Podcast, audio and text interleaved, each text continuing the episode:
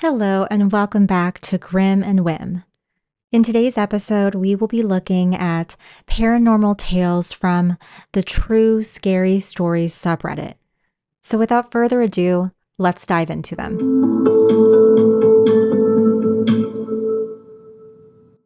Our first story is titled, Help Me, I'm Lost. I was living in a rural area in Oklahoma with my mother at a small lake house, and I'm probably around 10 or 11 at the time. One night, I'm sleeping in my room when I randomly and abruptly woke up for no reason. This was not normal for me, and I felt very uneasy. The only sound I could hear was my mother snoring in the next room on the couch. I rolled over and tried to go back to sleep but my need to use the bathroom was growing more urgent, so I grudgingly forced myself to head that way. The bathroom is on the other side of the house, around a corner and past the kitchen, and finally down a long hallway on the right. So after I made the trip and finished my business, I flipped off the light switch and started heading back to bed. That's when I heard the distinct click of the light switch and I saw the glow of the bathroom light in the hallway. Terrified, I slowly turned around just to witness the light in the bathroom start clicking on and off. Click, click, click, click. Finally, it shut completely off. In the dark of the hallway, my eyes began to make out a white shape near the end of the hall. It was around my size and crouched to the floor. At this point, I'm frozen to the spot as my mind begins realizing that no one else is home except for my mom and myself. Then the white shape began whispering in a quiet man's voice Help me. I'm lost. I remember wanting to scream for my mom, but I couldn't. Instead, I barely said, no. Before this thing started running at me on what sounded like all fours. I quickly ran through the kitchen and around the corner before running to my mother, shaking her awake. I remember saying, It's coming! It's coming! And my mother's eyes going from dazed to alert in an instant. She asked me, what was going on, and I saw her eyes look over my shoulder before she screamed. Remembering her scream still makes my blood run cold. Never had I heard pure terror like that in my life, even to this day. She grabs me by the arms and pulls me into my room and slams the door. She holds me in her arms with her back pressed against the door as we listen. It sounded like this thing was running circles in the kitchen. We could hear hands and feet slapping against the tile. The kitchen had a sliding glass door to the outside, which sounded like it was thrown open when slammed. We sat there horrified until daybreak. I was sent to my grandmother's in the next town for a while after that, and never set foot in that house again. Years later, my mother said she went walking around the property after the incident and came across a small burial site with three headstones that each belonged to children from the early 1900s. It freaks me out because what I heard that night was a man's voice, but it was so unnatural. My mom still will not tell me what she saw behind me and what it was that made her scream. She tells me she's afraid it will know that we're talking about it and it will come back. This is the first of many weird things that have happened in my life.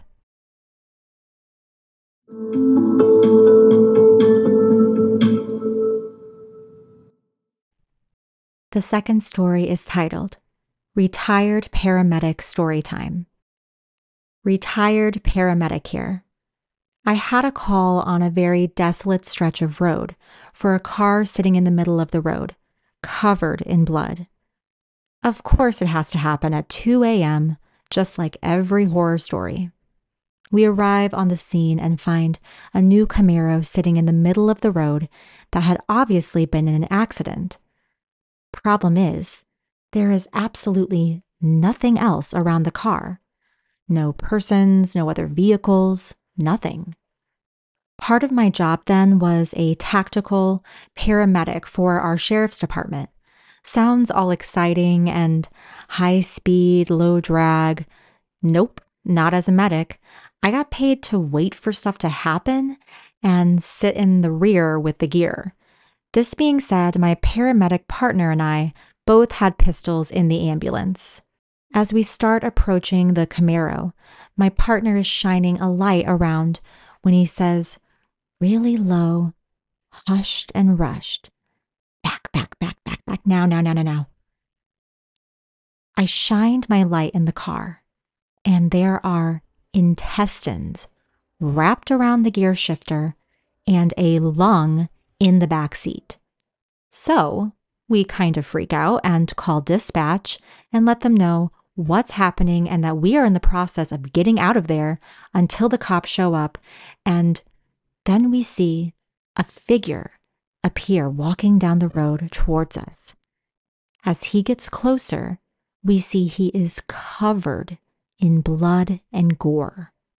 We both throw on our tactical vests, our helmets, and snatch our pistols as I sound like a frightened Home Alone nine year old on the radio to dispatch.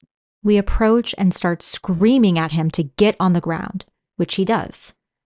After everyone's heart rate is below 200 beats per minute, we start talking and figure out what happened. This guy had purchased a brand new Camaro and drove it to this desolate stretch of road to open it up. He said one minute he is shifting gears, and the next thing he knows, his car is all over the road and his mouth was full of blood, and it seemed like an explosion had went off. I start looking over his injuries and I can't really see anything major. And I ask him about the passenger in his car. He says, What passenger? My partner says, There's a lung in your back seat. This dude goes straight into mental overload and can't come up with anything. So I'm thinking he's hurt.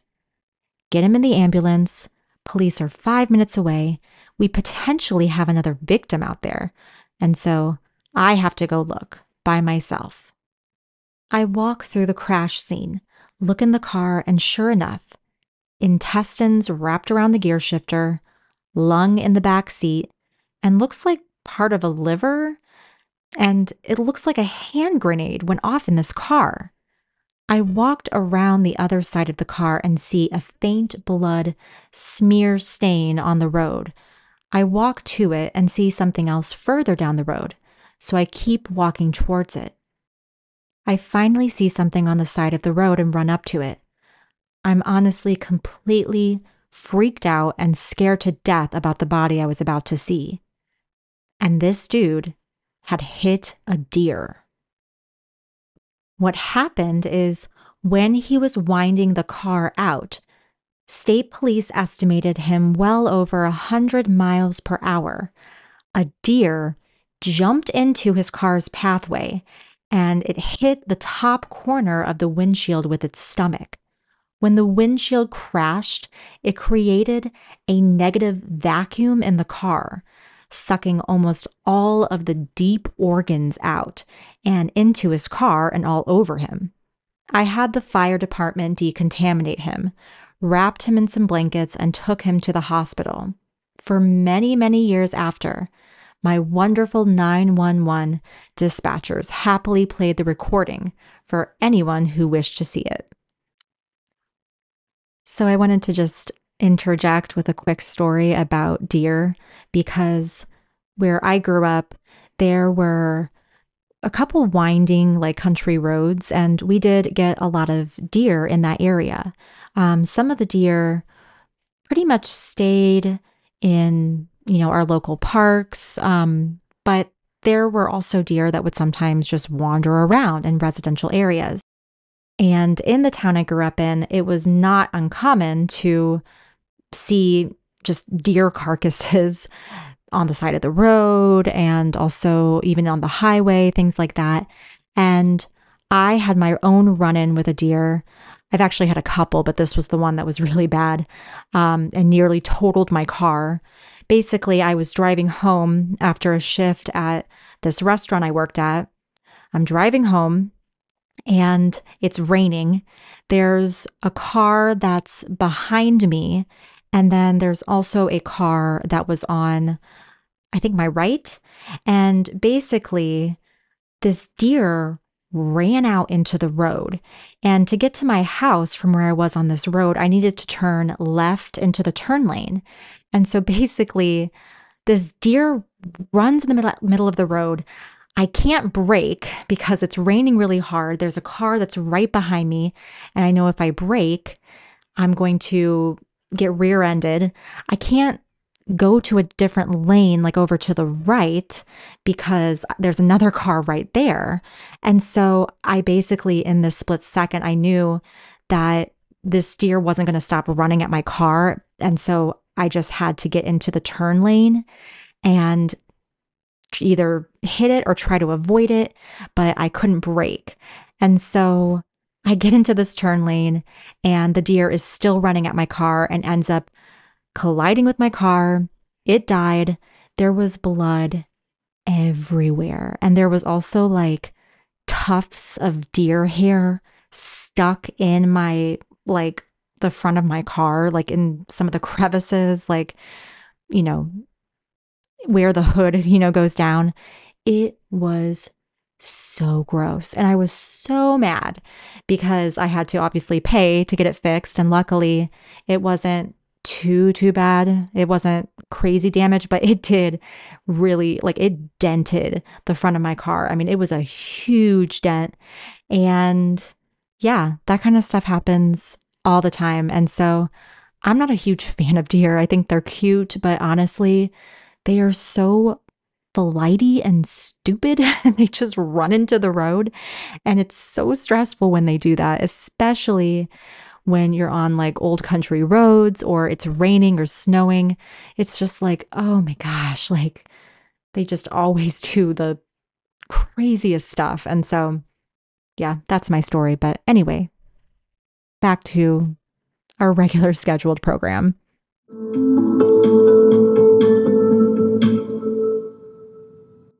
Our final story is titled, I Work in a Haunted Mansion, literally. I'm a behavioral health technician. I got a new job back in September at what's considered a luxury drug and alcohol rehab facility. The facility is a huge mansion that on the outside looks like a mix of the Banks Bel Air mansion on Fresh Prince or a mini White House. It has three levels, has 13 rooms that all have private bathrooms with jacuzzi tubs. There's a gym, three living room areas, and a huge commercial kitchen. It also has a ballroom slash yoga studio, a doctor's office, a huge garden, and an elevator. My first week, I had two clients tell me it's haunted, and I laughed it off. My schedule is 11 p.m. to 7:30 a.m. So the majority of the time, all of my clients are asleep and it's just me and a nurse in this huge house. So it's quiet. My office is on the second floor, and the nurse's office, along with the kitchen and the huge pantry, are on the first floor. The pantry is locked at all times, and the nurse has the key. A couple of weeks ago, the nurse came stomping up the stairs, yelling at me, saying that I scared her hiding in the pantry. I'm lost because I hadn't left my office. And when I tell her that, she goes pale. And she's like, You weren't just in the pantry and yelled, knock, knock? I say, No. How could I be when you have the key? She walks out about 10 minutes later and I hear her talking. So I go down to her office and she's down on her knees praying in Punjabi. At 6 a.m., the chef and the handyman clock in and ask, How was our night? And I jokingly say that Casper scared Nurse J in the pantry. The chef says, Ooh, that's K, if it was in the pantry. I'm like, WTF. He then goes on to tell me that he's worked there for about 15 years and it used to be a retirement home, so lots of residents actually passed away here. He named off certain residents and where their ghost had been staying. And he said that they've always been kind, not malicious type hauntings. Nurse J put in her two week notice and is no longer here. I hear footsteps, lights flickering, and the fireplaces randomly come on, but I haven't had anything actually speak to me like Nurse J. Thank you so much for joining me. It's goodbye for now, but I hope to haunt you again soon.